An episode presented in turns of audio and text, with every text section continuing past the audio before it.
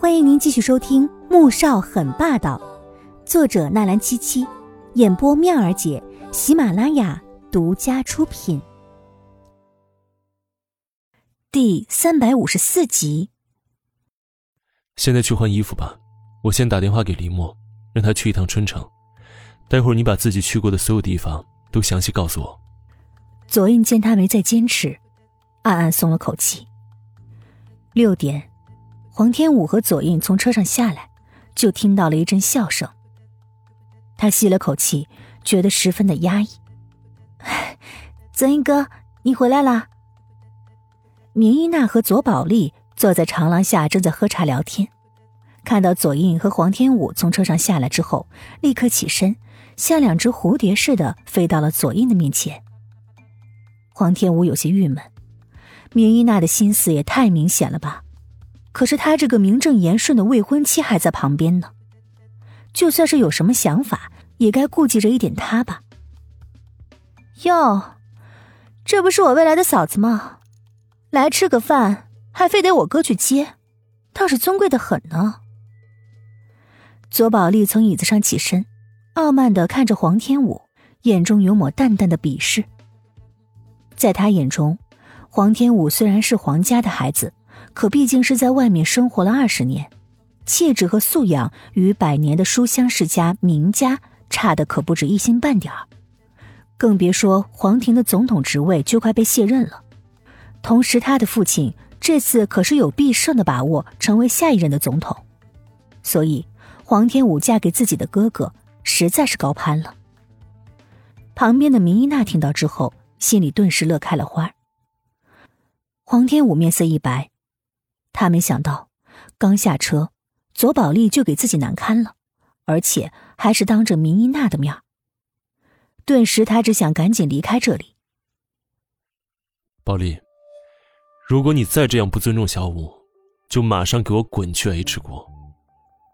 左印看到明依娜出现在家里的时候，就知道自己的妹妹打着什么样的主意了。本想给她留点颜面，但她却不知收敛，顿时沉着声音说道。要说左家左宝丽最怕谁，当然是怕自己大哥了。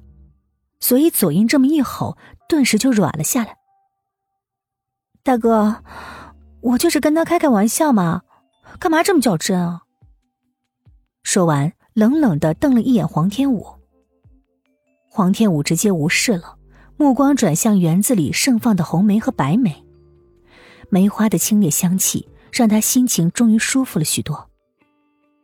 她是你嫂子，所以最好注意你自己的言行。左印直接给黄天武正了名，什么未来，已经订婚了，而他对他势在必得。外面冷，我们进去。说完，他牵起黄天武的手往里面走，直接无视了米伊娜的存在。黄天武顺从的点点头，跟着左印进了屋。米伊娜没想到。自己就这样被无视了，顿时气得直跺脚，看着黄天武的背影，神情扭曲，充满了恨意。三年前，他差点就能如愿以偿的嫁给左印了，可是却被黄家这个突然冒出来的野种给抢走了，真是可恨至极啊！伊娜，我看你还是放弃吧，我大哥眼里面只有他了，你也看到了，连我都被骂的这么惨。左宝丽摆了摆手，一脸无奈的劝说：“哼，我不甘心。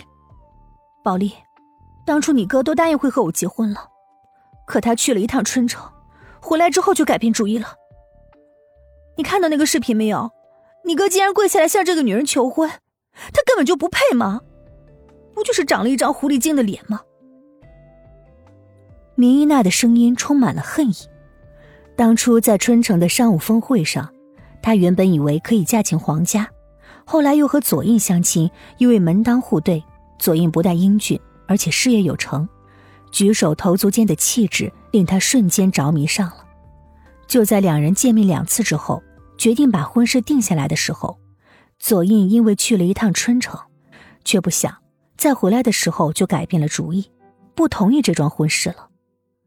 后来他才知道。